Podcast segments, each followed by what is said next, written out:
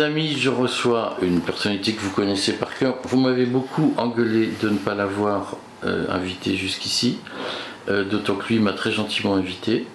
Euh, et vous m'avez engueulé puisque j'ai fait une vidéo, vous vous en souvenez, sur le Frexit.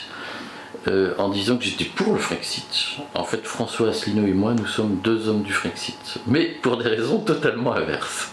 C'est-à-dire que moi, je considère que le Frexit, c'est l'électrochoc qui permettra le relèvement national par l'effort, par la diminution très importante du Code du travail et par le licenciement de très nombreux fonctionnaires pour nous ajuster à la compétitivité. Et je crois que François, vous, vous dites l'inverse. Non, je ne pas, pas l'inverse, non. Non, je pense que ce n'est pas, pas une politique publique, le Frexit, de toute façon. C'est un choix de société, c'est un choix historique, c'est autre chose. Alors, selon vous, le Frexit, ça se passerait comment ben, D'abord, c'est ce que je viens de dire. La première chose à faire, euh, c'est que euh, ça n'est pas une politique publique. C'est quelque chose qui est un choix fondamental, qui est de savoir si le peuple français, oui ou non, va rester ce qu'il a toujours été dans ces grands moments, c'est-à-dire un peuple libre, souverain et indépendant français, ça veut dire justement libre, euh, Franken.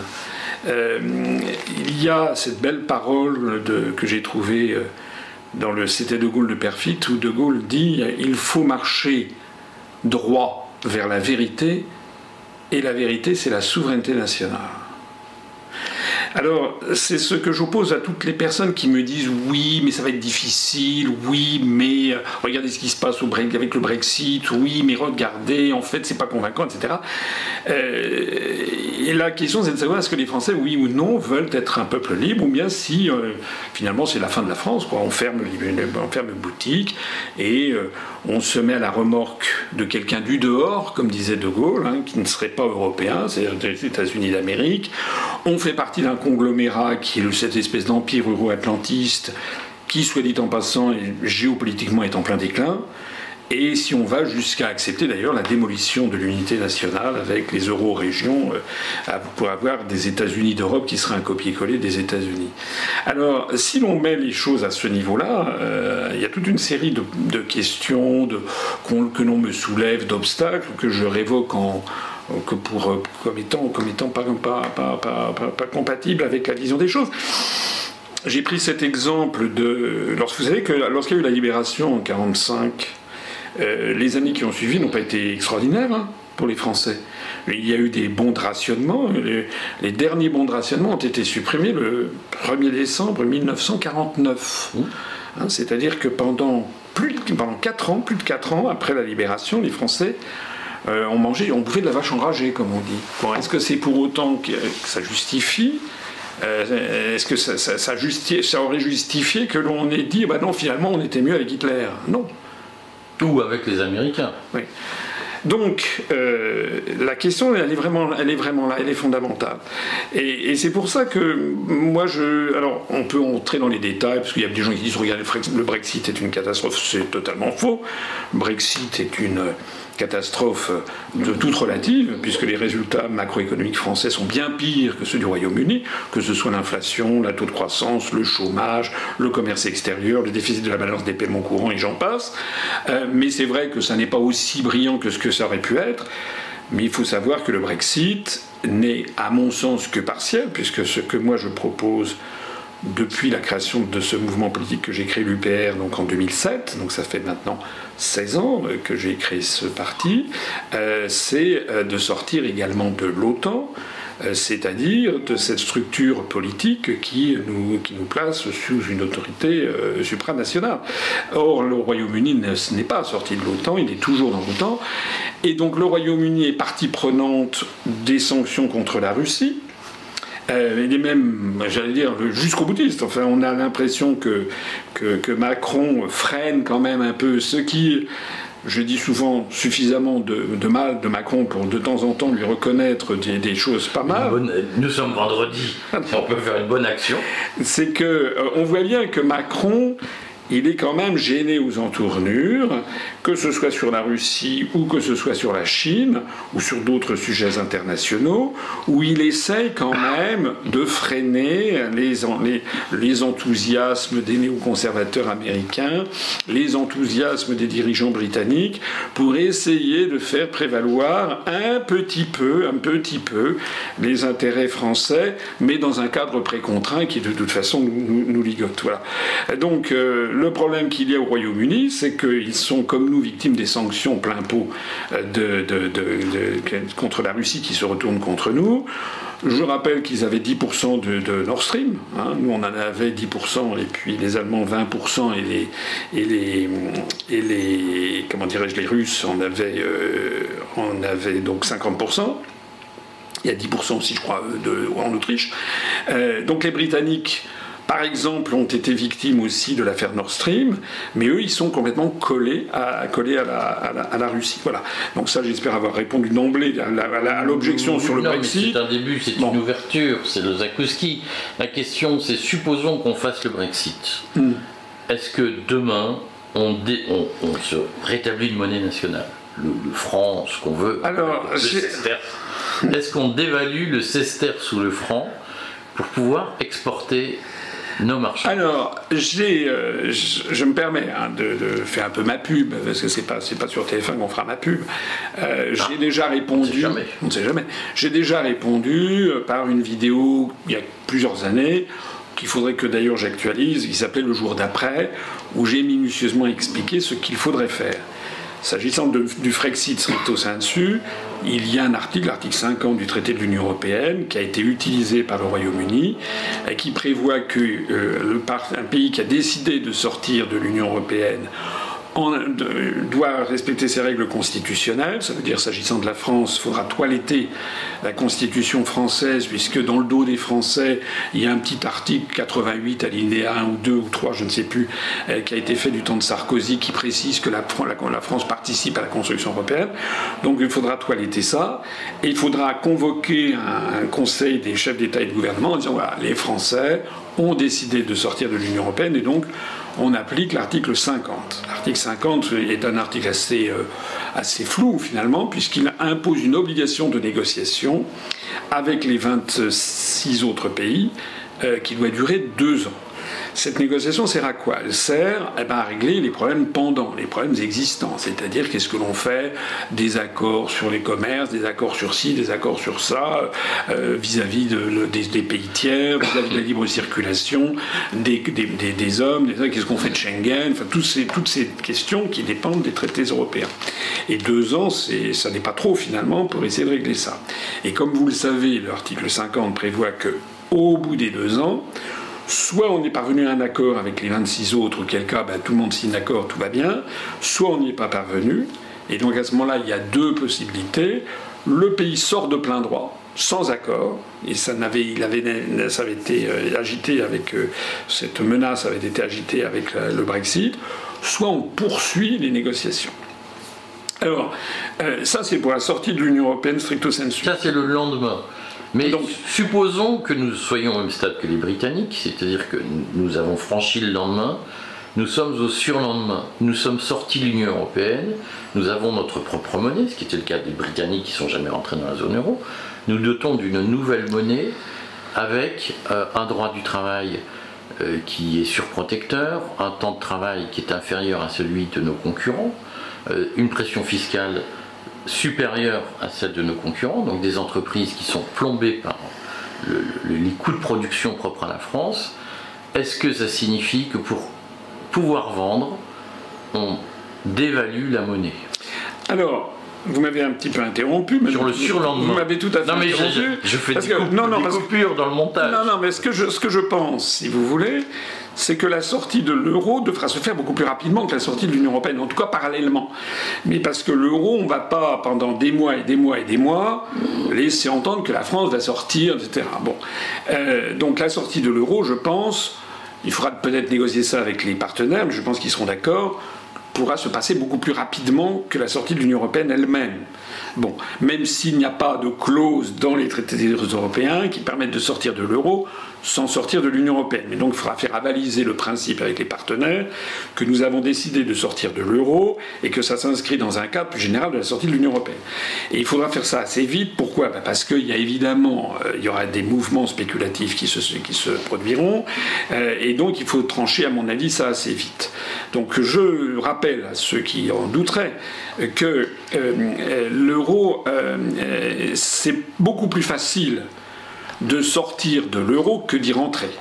Parce que entrer dans l'euro, il a fallu pendant dix ans euh, la politique dite du Francfort, vous vous rappelez qui était également la politique de Francfort, comme on disait à l'époque, ça a été la politique d'avoir une monnaie solide pour coller au, Deutsche Mark. Euh, donc il y a eu des efforts considérables qui ont été consentis, euh, qui sont ceux d'ailleurs que l'on demande aux pays de l'Est qui veulent entrer dans l'euro et qui d'ailleurs se font assez rares. Mais donc c'est assez difficile. En revanche, sortir de l'euro d'un point de vue technique est assez facile, puisque je rappelle que lorsque le traité de Maastricht a été conçu, il y a eu deux, écoles qui se sont opposées. Il y avait l'école qui consistait à dire du passé faisons table rase, on va avoir une banque centrale unique, la Banque centrale européenne, qui sera la banque de l'euro, et puis toutes les banques nationales disparaîtront. Et ça, c'était en fait, on aurait eu à ce moment-là une monnaie unique, c'est-à-dire qui était la contrepartie, une créance sur la Banque centrale unique qui tutait la Banque centrale européenne. Et puis, il y avait la vision des Allemands qui était l'inverse, qui était on ne touche pas, on garde toutes les monnaies, les banques centrales nationales, et la BCE sera une espèce de cerise sur le gâteau, de superviseur général, mais on garde les banques centrales nationales. Il faut comprendre. protecteur d'une future sortie de l'euro. Alors, pourquoi les Allemands ont-ils fait ça? Pour deux choses essentielles. La première, c'est parce qu'ils voulaient, je le sais d'autant plus que je connais très très très bien quelqu'un qui a été très très très près, mêlé de très très près à toutes ces négociations à l'époque, dans les années 90, euh, à la direction du Trésor. Euh, le, les Allemands voulaient quelque chose d'abord de facilement réversible. Et donc nous avons, euh, on a tout.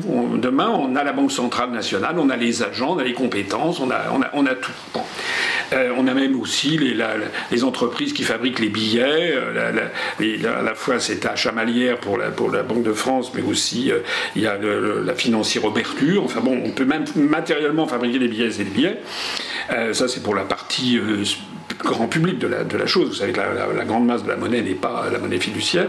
Enfin, publiquement, c'est important.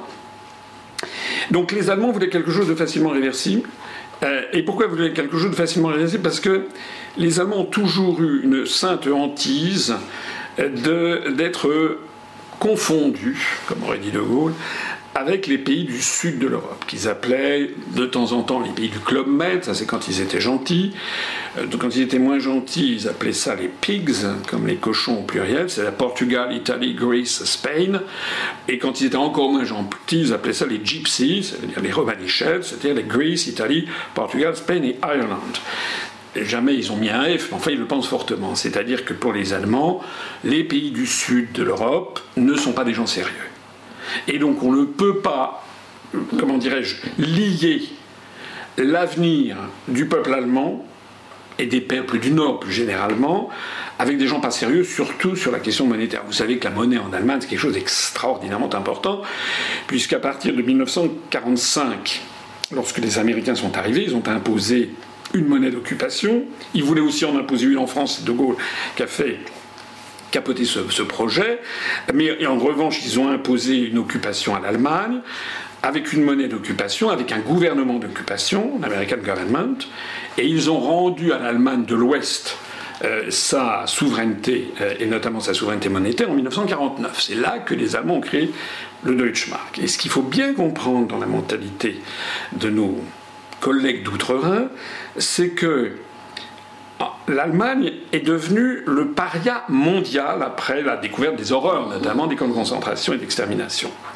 Et donc, euh, euh, ce pays qui a fait l'objet d'une occupation militaire pendant des années, qui s'est prolongée quand même jusqu'en avec la division avec l'Allemagne de l'Est jusqu'en 1989 quand même, euh, qui a été interdit d'entrer à l'ONU jusqu'en 1973, donc ça a duré des décennies, euh, avec un, l'opprobre considérable pesant là-dessus, avec le traité de Moscou qui lui interdit notamment euh, d'être, d'avoir des armes nucléaires, avec une occupation militaire qui dure encore aujourd'hui, il y a des bases militaires américaines en Allemagne, la, la fierté nationale allemande, c'est un peuple quand même patriotique et qui, avait été chauffé à blanc, si je veux dire. Nationaliste. La pire Ils ont, ils ont, la seule chose qui leur a permis d'être fiers d'eux-mêmes, c'est la monnaie. Ils ont mis, si j'ose dire, pour parler de façon un peu, un peu imagée, ils ont mis toute leur libido dans la monnaie. Le, le, le Deutschmark est devenu la fierté nationale des Allemands. Et donc, euh, lorsqu'on leur a dit qu'il fallait maintenant que cette fierté nationale, ils la mélangent avec les autres, et avec des peuples dans lesquels ils n'ont pas confiance, ça, la confiance c'est comme l'amour, ça ne se décrète pas, ça se ressent ou ça ne se ressent pas.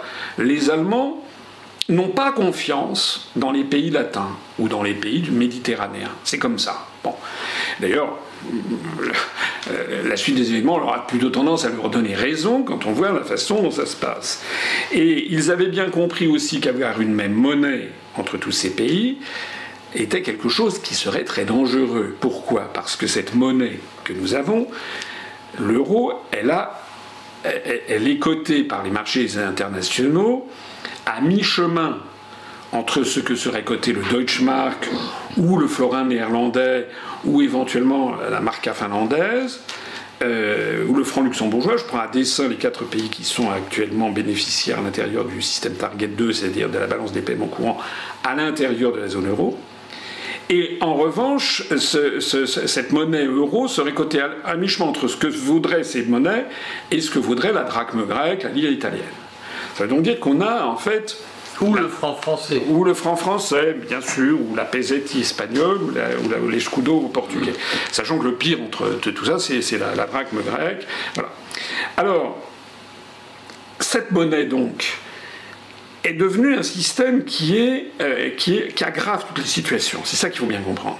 C'est que, comme il est moins cher que ce que serait le Deutschmark, il a permis. Donc, que ce que normalement la, la monnaie l'Allemagne devrait avoir une monnaie plus chère, ça veut dire que les produits allemands sont surcompétitifs à l'exportation. D'où le fait que l'Allemagne est devenue le principal pays exportateur, du moins jusqu'à l'affaire des sanctions russes, qui change la donne, mais jusqu'à ce moment-là, c'était devenu, ils ont quasiment dépassé les excédents commerciaux chinois. C'était quand même et quasiment le premier pays exportateur au monde.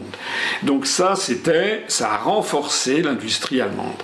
En revanche, les pays du Sud, l'Espagne, la Grèce, l'Italie, mais aussi la France, on s'est retrouvé avec une monnaie structurellement trop chère par rapport à notre compétitivité.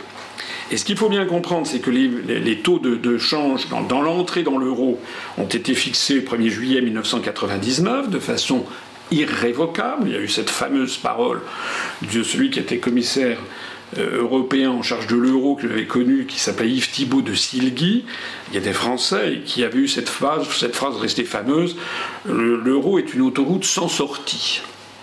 Si vous, si vous êtes un peu freudien, c'est un cauchemar. Vous entrez dans une autoroute, il n'y a pas de sortie. C'était ça qu'il avait trouvé pour qualifier l'euro.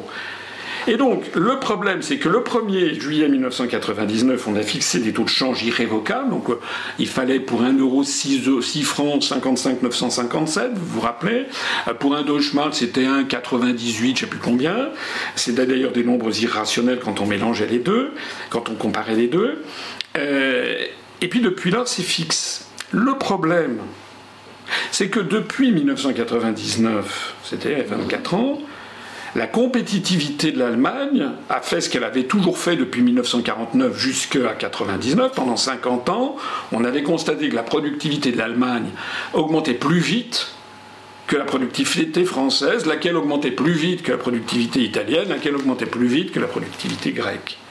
Et donc, auparavant, cette distorsion des compétitivités se réglait tout naturellement par euh, les, les, dévaluations, comme on l'a vu en 1969 lorsque le franc a été dévalué après la formidable augmentation euh, du SMIC euh, en 1968 pour régler et pour solder les, événements de mai 68, et donc il y a eu une très forte augmentation du SMIC, ce qui a entraîné une perte de compétitivité des produits français. Puisqu'il faut redire que augmenter les salaires artificiellement, c'est d'une façon ou d'une autre, d'évaluer la monnaie. Oui, ça revient à ça. Mais ça a eu un effet extraordinairement positif. Ce qu'on gagne d'un côté, on le perd de l'autre. Oui, mais ça a eu un effet quand même extraordinairement positif parce que c'est une relance keynésienne. Et on a eu en 69, 70, 71, 72 des taux de croissance qui faisaient qu'à l'époque, il y avait un futurologue qui s'appelait Herman Kahn, un futurologue américain, qui disait à la France troisième grand. En 1972, on a eu un taux de croissance de 5,2% dans l'année. Hein. C'est-à-dire qu'on avait eu, on avait eu une relance keynésienne typique. Et ensuite, le début du chômage de longue durée. Oui, mais avec l'affaire, euh, avec, la, avec la guerre du Kippour, avec le, octobre 73, avec le début, puis après 79, il y a eu tout ça. Pour en revenir à nos histoires, euh, on est donc dans une situation où on ne peut plus agir sur les dévaluations. Euh, les, alors oui, c'était des dévaluations jusqu'à la, fin des, taux de change fixe. Lorsque les, Américains, le 15 août 71, sortent des accords de Bretton Woods, et puis après, vous savez qu'avec les accords du Plaza, on va avoir un système de taux de change flottant, mais les taux de change flottant permettaient justement d'ajuster, et c'est pour ça que de 1949 à 1999, pendant 50 ans, le franc n'a pas arrêté de se déprécier par rapport au Deutschmark. Est-ce que c'est ce qui va se reproduire lorsque nous aurons recréé une monnaie nationale Oui, probablement, probablement. Mais ce qu'il faut bien comprendre, c'est là où les choses sont compliquées. Parce que même quelqu'un comme De Gaulle ne comprenait pas très bien. C'est que le fait que le franc français se soit continuellement déprécié par rapport au Deutschmark n'a pas empêché que c'est justement la période des Trente Glorieuses. C'est justement pendant cette période que la France est considérablement développée. Sauf France que la valeur des patrimoines a systématiquement baissé. Pas forcément, puisque les prix étaient supérieurs. On avait une inflation supérieure. Et si vous voulez, la, dépréciation monétaire, le taux de change externe, il ne faut pas avoir une religion de ça, évidemment du point de vue de, l'honneur public, si vous voulez, c'était ce que. De la protection du patrimoine, surtout. vous avez 100 000 euros gagnés tout au long de votre vie épargnés. Si vous nous annoncez que, en gros, tous les 3 ans, on déprécie de 10%, bah, euh, en 30 ans, les 100 000 euros ont disparu. Oui, sauf que, sauf que vous pouvez très bien investir ces 100 000 euros dans des actions ou dans des tableaux de maîtres ou dans des meubles anciens. Enfin, ça, c'est quoi que le marché des meubles anciens vaut plus grand-chose. Ou bien dans une maison, dans du patrimoine immobilier. Et en fait, ça suivra l'inflation. Parce qu'en fait, en fait, la réalité, c'est que l'évaluation du taux de change entre la France et l'Allemagne, était là pour corriger les disparités d'inflation et de compétitivité. Voilà, c'est ça le truc. Or, ce phénomène-là, il continue d'exister, parce que ni vous ni moi ne pouvons le changer, parce que les Français sont des Français, sont pas des Allemands.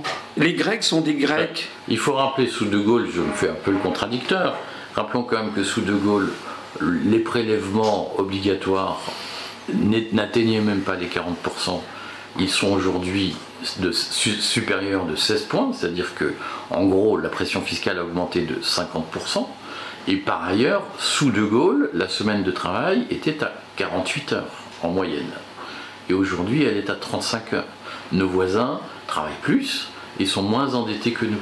Alors, euh, je, quand j'ai parfois des gens qui me disent ça, euh, j'ai envie de vous répondre, c'est pas de ma faute. C'est pas moi qui fais ça. C'est qui d'ailleurs qui a fait ça? Qui est-ce qui a le plus endetté la France au cours des, 20 ans? Ceux qui ont profité de l'euro pas cher. Ceux qui ont, été les grands promoteurs de l'euro et qui sont les premiers grands Européens. C'est-à-dire, c'est pas moi qui ai augmenté de 1000 milliards d'euros la dette publique française, c'est Macron. Mais François, c'est bien le problème, c'est que si on sort de l'euro, on ne pourra plus se permettre de s'endetter, des kyriels de fonctionnaires. Mais justement, parce qu'il parce qu'il y a ce que l'on appelle, euh, c'est presque une, entrée, une, question presque euh, morale d'ailleurs dans, la, dans la, politique monétaire, c'est ce que les financiers appellent l'aléa moral. On est dans une situation aujourd'hui où on fait des déficits des déficits commerciaux absolument comme on n'avait jamais vu depuis Vercingétorix. Hein. On, a, on a des déficits commerciaux, c'était de l'ordre, je crois, de 160 milliards d'euros euh, en 1900 euh, l'année dernière, en, 2000, en 2022. Alors si on multiplie par 655 957, on doit être de l'ordre de 1000 milliards de, francs, ou même plus que ça. Euh, je rappelle qu'en 1984, Mitterrand avait sifflé la fin de la récréation et tournant la rigueur parce qu'on avait un déficit commercial en, en 1983 qui devait être de l'ordre de 90 milliards de francs. Donc, euh, bien sûr, on a un aléa moral qui est que euh, on peut s'endetter sans être sanctionné par les marchés. C'est ça. Grâce à l'euro. Voilà, grâce à l'euro. Grâce à l'épargne allemand. Mais je ne dirais pas grâce, je dirais à cause de l'euro. Parce qu'il y a toujours une fin au saucisson, vous savez. C'est-à-dire quand vous commencez un bout, il y a un moment à partir duquel ça s'arrête. Ça s'arrête parce que, en définitive, en effet, nous vivons un peu avec au crochet de la réputation allemande. Pas tout à fait quand même, parce que les marchés financiers Lorsque la France dégage un déficit commercial, un déficit budgétaire important, c'est-à-dire tout le temps, elle est obligée de produire, de créer des obligations du Trésor. Et ces obligations du Trésor, il faut qu'elle les, place sur les marchés financiers. Or, les marchés financiers demandent une rémunération. Or, cette rémunération, elle est différente selon que euh, c'est des, des, obligations du Trésor allemand, ou des obligations du Trésor français, ou des obligations du Trésor italien, ou du Trésor grec. Ce sont les fameuses spreads. Voilà. Alors, je me permets de revenir parce que je ne voudrais pas perdre de vue ce que j'avais, ce que je voulais commencer au départ, c'est que euh, les Allemands donc ont voulu quelque chose de facilement réversible, mais aussi parce qu'ils se méfiaient des pays du Sud. Et pourquoi s'en méfiaient-ils? Parce que justement, ce qui est en train d'arriver, c'est-à-dire que les pays du Sud sont très impécunieux. La Grèce, a été le, problème. Parce sont des cigales. Voilà, on peut dire les choses comme ça. Mais c'est des cigales, il faut bien comprendre aussi que c'est un tempérament méditerranéen la cigale. Vous n'en trouvez pas du côté de Hanovre. Bon, vous pouvez trouver en Grèce, en Italie ou dans le sud de la France. Généralement, oui. Bon, donc si vous voulez, c'est comme. Euh, ce qui me gêne dans tout ça, c'est que euh, on reproche aux Grecs d'être des Grecs en fait. Le problème de l'euro, de la construction européenne de façon générale, et de l'euro en particulier, c'est vraiment l'idée du lit de Procuste. Tout le monde doit être exact. Non, les Allemands ne sont pas des Français réciproquement. Et donc, je me rappelle une fois, il y avait eu le, directeur du Trésor, quand j'étais à l'inspection générale des finances, qui était venu nous voir, il y a une, dizaine d'années, euh, et euh, qui, avait dit, qui avait lâché ce mot euh, assez drôlatique, c'est que sans arrêt, on a des gouvernements qui disent on va lutter contre les déficits budgétaires. Donc on voit déficits qui remontent comme ça, et puis après, au bout de. Il y a des émeutes, il y a des, agriculteurs bretons qui brûlent des pneus, et il y a des préfectures incendiées, etc. Mais au bout de. Il y a des élections qui arrivent, hop, le gouvernement cède. C'est ça le truc. Et donc il parlait de crête d'Iroquois, comme on appelait ça aux, directions du Trésor. Ils étaient habitués à la crête d'Iroquois. Et je me rappelle, il avait dit, mais maintenant c'est fini, on va... non, non, mais ça continue. Donc, si vous voulez, ce qu'il faut bien comprendre, ça, c'est ça qui est intéressant dans l'histoire, c'est que vous aurez beau, voilà, tempêter, reprocher, etc. C'est comme si vous me reprochiez à moi d'avoir les yeux bleus. Je n'y peux rien. Bon, voilà, c'est comme si vous voulez, si vous voulez, les Français n'ont pas la même histoire, n'ont pas la même tradition syndicale, n'ont pas la même relation au travail, euh, n'ont pas la même discipline au travail, euh, voilà, ils n'ont pas le même tissu industriel, ils n'ont pas le même tissu agricole. On dit pas ça. La question, c'est de chercher à évaluer le prix exact de ce que sera une monnaie nationale. Mais vous nous dites, on devra dévaluer régulièrement. Euh, est-ce que vous nous dites on pourra continuer à s'endetter autant qu'aujourd'hui avec des déficits annuels colossaux ou est-ce qu'il faudra diminuer les déficits? Et si oui, comment on fait? Mais je vous l'ai dit, euh, reprenez l'histoire. Non, alors reprenez l'histoire. C'est pendant la période où le franc se dépréciait par rapport au Deutschmark que nous avons connu les Trente Glorieuses, les plus forts taux de croissance et aussi les semaines de 48 et, aussi et aussi la, baisse et même je crois que c'est dans les années 65 par là que De Gaulle avait soldé l'endettement de l'État vis-à-vis de, l'extérieur. Avec un mai 68 qui a réclamé des augmentations colossales de salaire parce que Parce les que- salaires étaient bas. Sans doute et la durée de travail était très Sans longue. doute était-on allé, était-on allé trop loin, c'est exact. Mais tout ceci, mais aujourd'hui on vit quoi aujourd'hui?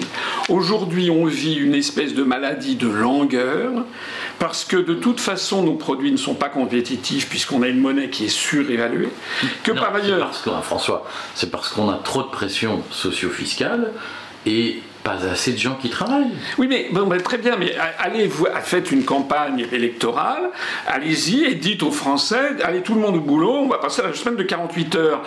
Est-ce que vous allez être élu Ah non, mais attendez, Non, mais il est là le problème, si vous voulez. C'est que quand vous êtes à la tête d'un État, vous devez tenir compte des 67 millions de Français qui sont derrière. non, on Bon. tient compte de l'intérêt général. Oui, non, mais justement, oui, mais, oui, mais vous Le savez bien public, c'est de dire aux gens qu'il y a trop d'impôts, trop de protection, c'est qui nous possible. empêche d'être compétitifs. C'est possible.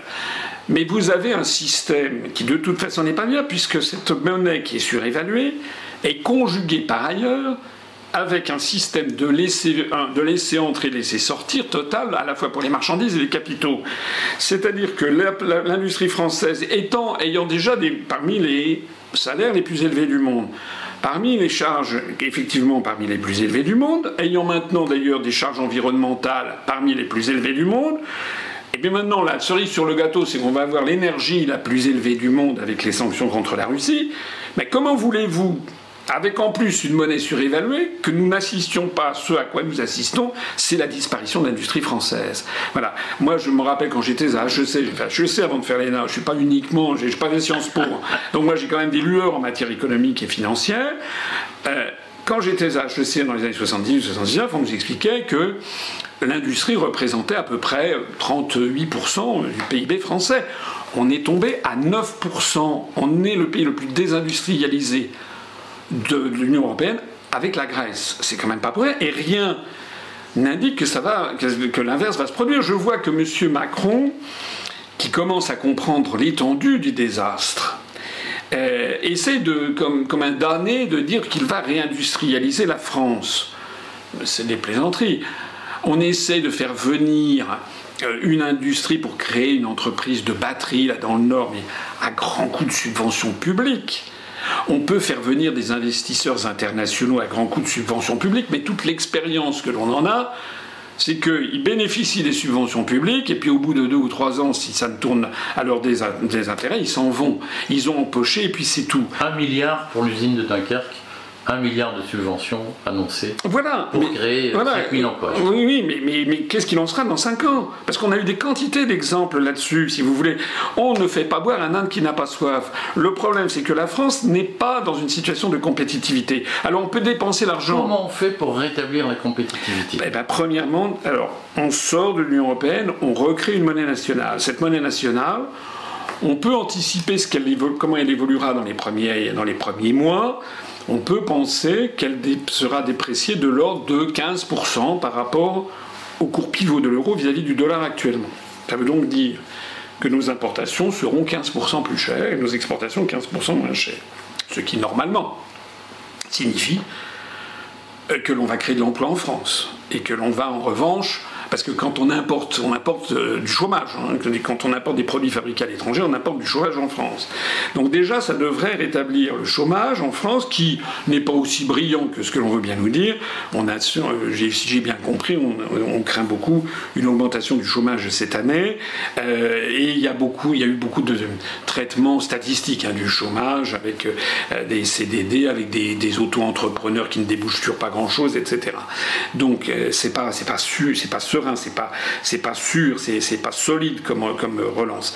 Donc si on sort de l'euro, si on a une monnaie nationale, cette monnaie va se déprécier, les importations nous coûteront plus cher, les exportations coûteront moins cher. Donc ça n'est pas vous tout. annoncez une augmentation du prix du téléphone portable. Peut-être, oui, peut-être, mais pas forcément non plus, puisqu'il y aura des, importations qui, des, comment dirais-je, des, exportations qui euh, seront plus élevées. Donc euh, ça veut dire qu'il y aura le chômage qui baissera, et donc ça veut dire qu'il y aura plutôt un retour vers l'équilibre des comptes sociaux, parce que les comptes sociaux, il faut bien les équilibrer, si vous voulez. Sauf si vous voulez avoir la France à feu et à sang, si vous voulez diminuer le coût du, du traitement du chômage en France, par exemple, le coût également, tous les coûts induits par la société dans laquelle on si vous voulez, la, flambée de violence qui est due aussi au fait qu'il y a des gens, des, des, des comme on dirait en, Italie, des gens qui n'ont pas d'emploi, qui n'ont pas de boulot.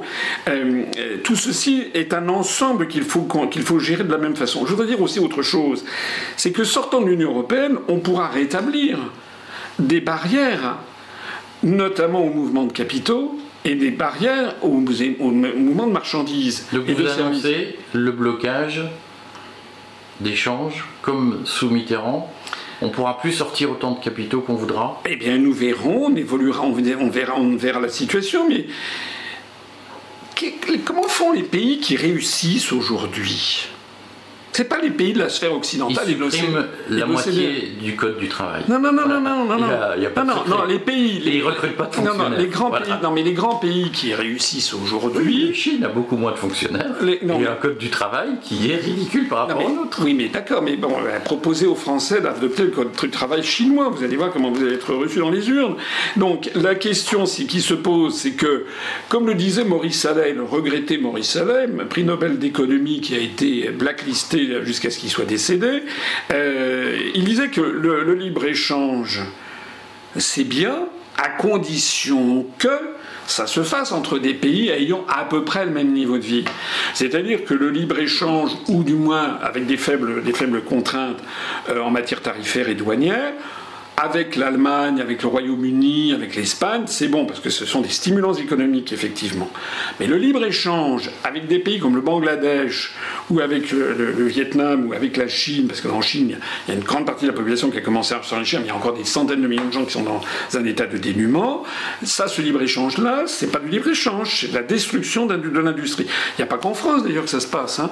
L'industrie dans tous les pays de, de l'OCDE, en fait, a plongé parce que, en fait, les détenteurs des capitaux des entreprises euh, qui ont été à l'origine des accords de Marrakech de 1994 de l'Organisation mondiale du commerce, à l'origine de ce démantèlement généralisé des seuls pays de l'OCDE vis-à-vis du reste du monde, ils ont maximisé leurs profits à court terme contre l'intérêt de leur propre population. Et donc je dis personnellement que si on veut réindustrialiser la France, on n'échappera pas au fait de revenir à un certain nombre de protections douanières vis-à-vis de pays vis-à-vis desquels sinon on n'est pas compétitif. Voilà.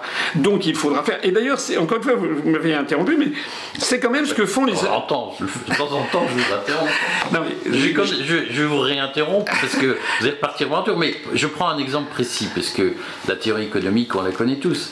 La vallée de la plasturgie, donc là, ce qu'on appelle la vallée du plastique, à Oyonnax, dans l'Ain, compte entre 20 000 et 40 000 emplois vacants, alors que nous avons un taux de chômage élevé. Ce que vous nous dites, c'est qu'on va encore créer plus d'usines, on va réindustrialiser. Comment vous faites pour convaincre les chômeurs de, de devenir ouvriers d'usines, alors que dès aujourd'hui, ils ne veulent pas le devenir? Alors, je répondrai à ceci. D'abord, je n'ai pas forcément la science infuse et je ne sais pas non plus, parce que là, on parle, on me demande de prévoir à l'avance des quantités de choses qui, je, ne sais pas. Si on est clair, il faudra baisser les salaires. Pas forcément. Non, attendez, il y, a un point fondamental. C'est que c'est une, une, phrase tirée des évangiles, l'homme ne se nourrit pas que de pain.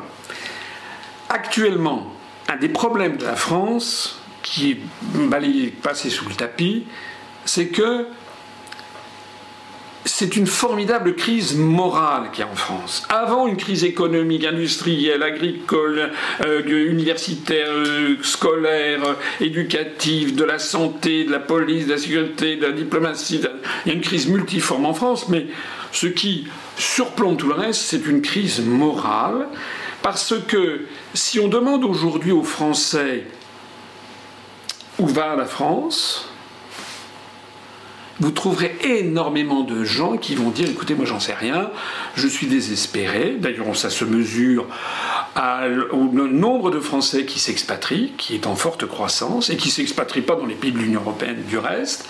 Et donc, ça n'est pas l'avenir. On voit également un effondrement de la natalité en France, comme dans les pays de l'Union européenne. Donc, euh, il y a l'idée d'un sentiment de futur qui n'existe plus. Ça me rappelle, moi, je m'étais, quand j'étais sorti de l'ENA en 1985, avec des amis, j'étais allé en, URSS. C'était en juillet 85, Gorbatchev venait d'arriver au pouvoir, c'était arrivé au pouvoir le 11 mars 85. Et la première chose qu'il avait faite, alors il faisait trembler l'Occident, hein, parce que c'était le type, il avait 58 ans, il venait du KGB. Bon, il était le patron du KGB, donc euh, là les gens s'étaient dit ça va être autre chose qu'Andropov ou Tchernienko qui était, euh, qui était, qui était euh, comment dirais-je, complètement sénile. Et la première chose qu'il a faite, c'est qu'il a lancé, Gorbatchev, une campagne anti-alcoolique. Parce que qu'est-ce qui se passait en URSS en 85 C'était un pays qui était dans la situation dans laquelle on est. La construction du socialisme et la construction européenne ont beaucoup de points communs en fait. On postule un avenir, on n'a pas le droit d'être contre, et puis ça ne marche pas, et donc on truque les statistiques, et puis progressivement on verrouille les, les, paroles dissidentes. Donc, résultat des courses, les soviétiques, avec le temps, avaient fini par s'enfuir de ce réel épouvantable. Ils en s'en enfuyaient de trois façons, par la picole, par le je m'en foutisme au boulot, et aussi par l'émigration. Ben, on y est en France. Vous dénoncez d'une certaine façon, sinon je m'en foutisme au boulot, du moins le fait que les gens veulent pas travailler, etc. Vous savez, c'était d'ailleurs, il y avait un dicton en URSS vers la fin qui disait euh, ils font semblant de nous payer, on fait semblant de travailler. On était dans un truc de faux semblant. Qu'est-ce qu'a fait De Gaulle en 58 quand il est revenu au pouvoir? Il a rétabli quelque chose qui est qui n'est pas mesurable, mais qui est absolument essentiel. L'économie, c'est une science humaine, c'est pas une science exacte. Il a rétabli la confiance dans la France et dans l'avenir de la France. Je me rappelle, j'ai une médaille chez moi pour le, lancement de la Caravelle. Euh, c'était, c'est une médaille qui dit la France poursuit son essor économique, etc. C'est-à-dire qu'il a rétabli cette confiance en la France. et historiquement, il a, en 1944, 12 septembre 1944, au discours de Chaillot, dit le projet du CNR ne m'engage pas, il faudra d'abord libérer le travail, libérer les entreprises, et ensuite faire des efforts. Et en 1958, lorsqu'il est arrivé, il a fait le fameux plan RUF, qui a été un plan de diminution des déficits publics et des dépenses publiques, où il a notamment supprimé la retraite des anciens combattants. Donc avant de faire la caravelle, pour rétablir la confiance, il a d'abord serré la vis et imposé des mesures très lourdes socialement. Mais vous ne pouvez faire cela qu'à la condition que les Français aient le comprennent le, le, sens de l'effort et aussi fondamentalement est un sens de la justice de la justice sociale. Aujourd'hui, avec le système de la libre circulation des mouvements de capitaux, tous les Français savent que les plus riches d'entre eux les multimilliardaires ne payent pas d'impôts. Vous savez, vous avez vu cette courbe qui est sortie il y a quelques temps. Les, gens qui ont des patrimoines considérables ne payent plus que 0,2% d'impôts. On a les, grandes fortunes font de l'optimisation fiscale et en fait ne payent plus d'impôts en France, font apparaître leurs, excédents dans des, paradis, euh, dans des paradis fiscaux. Les Français, ils le savent, ça. Enfin, il y a un truc très grand public. Hein. Moi, j'ai vu beaucoup de gens qui m'ont dit quand même, c'est bizarre. Vous savez que l'homme le plus riche du monde et la femme la plus riche du monde sont français. On représente 0,8% de la population planétaire. On a des pays ultra-capitalistes, à commencer par les États-Unis d'Amérique. L'homme le plus riche du monde s'appelle M. Bernard Arnault, et la femme la plus riche du monde s'appelle Mme Isabelle Meyers euh, euh Bettencourt, l'héritière de L'Oréal. Voilà. Donc ça, c'est quelque chose. Et je ne fais pas, je ne fais pas, je, ne fais pas une chasse aux riches. Je dis simplement que rappelez-vous ce qui s'est passé à la Révolution française. Hein moi j'ai une autre. J'étais pas né. Ben moi, je, moi j'étais né. Bon, et j'ai chez moi, vous savez, moi j'aime bien la phaléristique, c'est la, la, collection de médailles.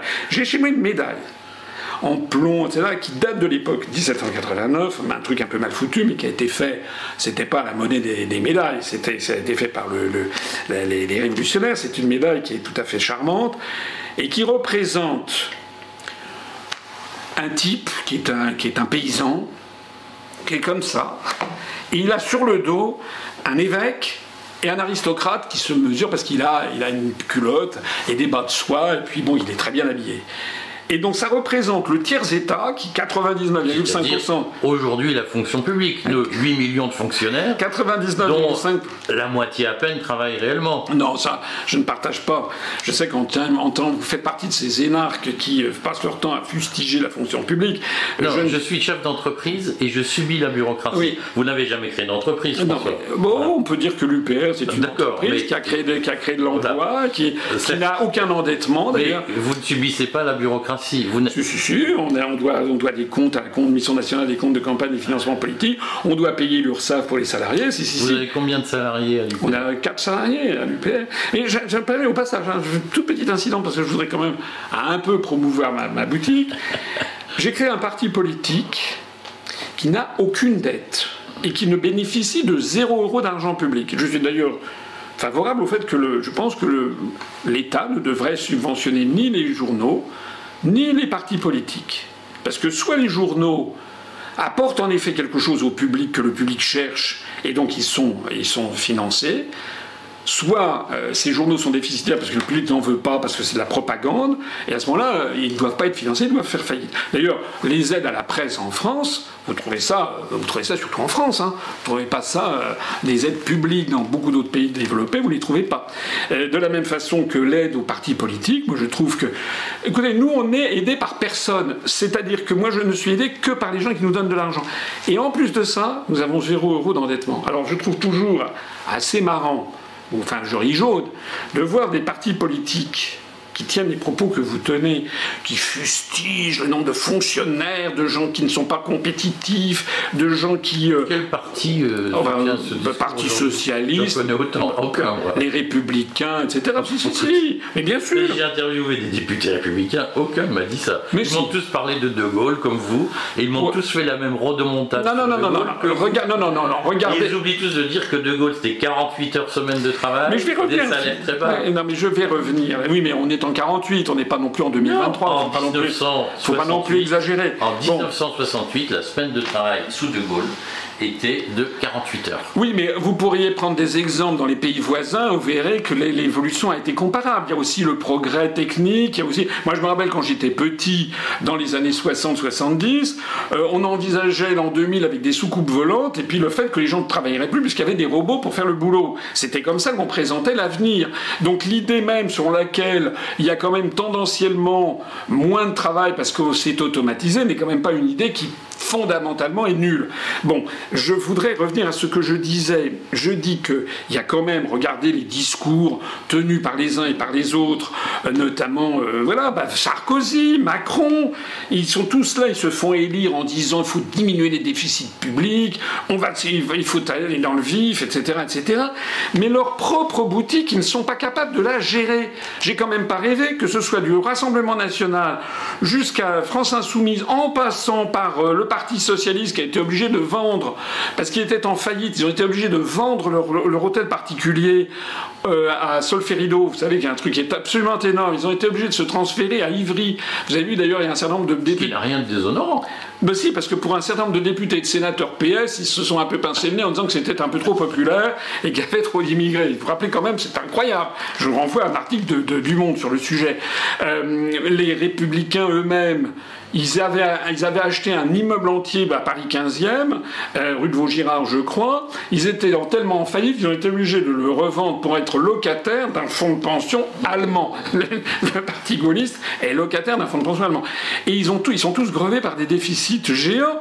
Moi, je dis d'ailleurs, ça devrait être euh, un argument de campagne, ou du moins l'État devrait au moment par exemple de l'élection présidentielle, de montrer aux Français que ceux qui leur donnent des, comme ça des, leçons de bonne gestion devraient être obligés de s'expliquer devant les Français comment se fait-il que votre parti soit en faillite alors même qu'ils reçoivent des millions d'euros de l'État en plus. mais nous sommes bien d'accord. mais Ça n'empêche que. Donc ça veut dire quoi? Si nous nous retrouvons en concurrence sans être protégés par l'épargnant allemand et l'euro qui a plein de défauts, nous devrons ajuster notre compétitivité par des dévaluations, vous l'avez dit, mais aussi, d'une façon ou d'une autre, il faudra dire aux gens que pour, faire, attirer de nouvelles usines, pour convaincre l'industriel de créer son usine en France plutôt qu'à Singapour ou euh, en, Turquie, il faudra adapter les coûts de production. Oui, mais faut baisser les salaires et les Pas forcément, non, parce que ça, ça fait peur aux gens,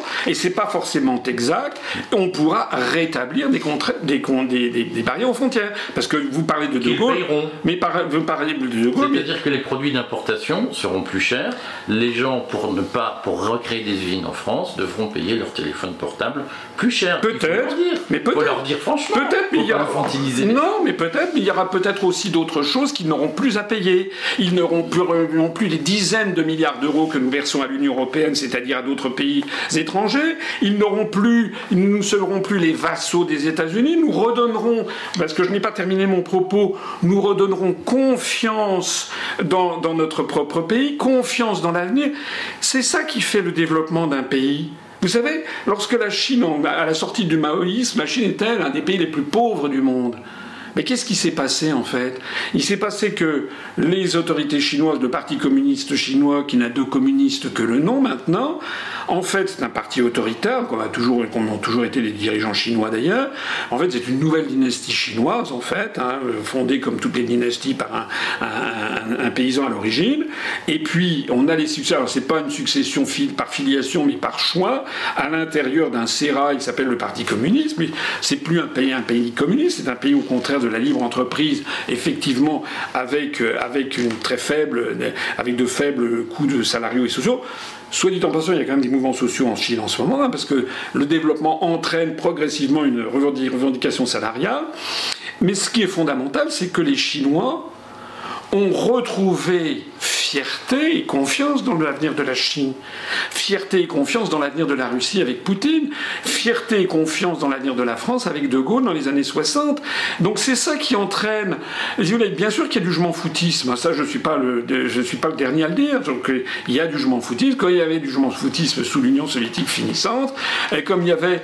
Euh, si vous voulez, on est allé très certainement beaucoup trop loin dans les questions sociales, mais il faut bien comprendre que vous ne pourrez réinvestir, réenchanter, comme on dit, réenchanter le, patriotisme français que si les Français ont un sentiment de justice sociale. Quand ils voient que des plus grandes fortunes ne payent pas d'impôts, ils, se disent ben, attendez, si on voit des gens qui, euh, sont, qui ont truandé le fisc, à qui on remet la Légion d'honneur, qui, euh, qui, qui, ont pignon sur rue, qui achètent tous les médias, etc., et puis que nous, à chaque fois, on nous, on, nous pénalise, ben, ça développe le cynisme. De la même façon aussi que ceux qui développent le cynisme, c'est l'univers de mensonges dans lequel on vit constamment. Qui croit les Français? Vous avez vu que maintenant, que ce soit les médias ou que ce soit la parole de l'État, plus personne ne croit dans ce qu'il a. il y a une atmosphère extraordinairement malsaine. Lorsque les Français auront retrouvé un chef d'État dans lequel ils aient confiance et et d'une certaine façon qu'ils admirent, parce que c'est quelqu'un d'honnête, c'est quelqu'un de sincère, c'est quelqu'un qui est courageux, etc. C'est, comme disent les Chinois, le, poisson pourri par la tête. Si vous avez un chef d'État qui a été élu par des magouilles, par parce qu'il a été catapulté médiatiquement, et qu'il fait une politique qui est systématiquement le contraire de ce que veulent les Français, ben vous avez une population qui, qui, part, qui, qui, voilà, part à volo. Et on ne mesure pas assez l'impact, par exemple, de ce qui se passe en ce moment. D'abord, l'impact des 600 milliards, 500 milliards d'euros de dette publique qui a été causé par le confinement délirant qui a été imposé par Macron. On a dépensé 500 milliards d'euros, enfin on a dépensé, on s'est endetté, on a endetté les générations futures pour dépenser 500 milliards d'euros de la façon la plus stupide qui ait jamais existé, c'est-à-dire payer les gens à ne rien faire. Vous imaginez avec 500 milliards d'euros ce qu'on aurait pu faire en termes de recherche, d'éducation, de, de, de, de sécurité, d'industrie de, relance économique, mais ça aurait été extraordinaire. Ça aurait été extraordinaire. donc les Français, on voit qu'on dilapide l'argent public, et ils voient par ailleurs que, sur un sujet qui est euh, aussi... Euh, comment dirais-je, sur lequel il n'y a plus de débat sur l'affaire des retraites. Il n'y a pas de débat. Il y a, 75% des Français qui sont contre le fait de passer à 64 ans, dont 90% des actifs. Et quand ils voient que le chef de l'État impose tout seul sa volonté en, utilisant, en faisant du cherry picking, hein, comme on dit en, anglais, c'est en, picorant ici ou là tel ou tel article de la Constitution française qu'il tord à son avantage en en laissant plein de côté, parce que l'article 3, euh, nul individu ne peut s'attribuer l'exercice de la souveraineté, ça il l'a passé de côté. Lorsque les Français voient ça, voient donc qu'il n'y a plus de respect de la démocratie, du souhait des Français, c'est quoi la réaction naturelle? C'est que les gens, ils partent, ils pensent qu'il y a une chose, c'est aller prendre, pique-niquer, aller faire prendre un, barbecue le soir, aller avec des copains, euh, calculer les, ponts qu'ils vont prendre de vacances pour jouer sur les, jours fériés, euh, et puis euh, et puis jouer, et puis voilà. Il y a un très mauvais état d'esprit qui découle aussi de ça. Bon, merci François. Comme toujours, c'est passionnant, et je sais que on pourrait rester encore 5 heures de plus. Vous, vous, vous serez toujours intarissable. Merci. Ce que je vous propose, c'est qu'on regardera les commentaires qui, je sais, sont nombreux sur cette intervention. Et si vous en êtes d'accord, on fera peut-être, euh, quand vous, si vous le souhaitez, quand vous en aurez le loisir, une, vidéo de réponse à des commentaires ou de précision. Oui, alors pour conclure, là on a évoqué finalement en gros que les questions économiques et financières. C'est important, hein. c'est très très important. Euh, je voudrais quand même dire quelque chose. Il vous reste une minute. Alors je voudrais dire un point fondamental. C'est que euh, le monde de l'économie, le monde des entreprises, euh, je sais que les gens pensent que quelqu'un comme moi qui propose de sortir de l'Union européenne, sortir de l'euro, c'est complètement délirant, etc. Je le sais. Mais ils devraient réfléchir. Hein, comme disait De Gaulle en parlant des États-Unis, les Américains devraient comprendre que leur meilleur allié, c'est celui qui sait leur, dire non. Moi, je voudrais dire ici à tous les chefs d'entreprise, toutes les banques, etc., la France est au bord d'une explosion générale et d'un effondrement. On, on, le voit d'ailleurs en matière industrielle. Donc celui qui est finalement, moi je ne suis pas anti-entreprise, je dis simplement que l'histoire de France me donne raison et que de toute façon, l'Union européenne finira par s'effondrer et peut-être dans les pires conditions. C'est pour ça qu'il faut faire comme les Anglais, il faut partir tant qu'il n'est pas trop tard. Merci François, à bientôt. À bientôt.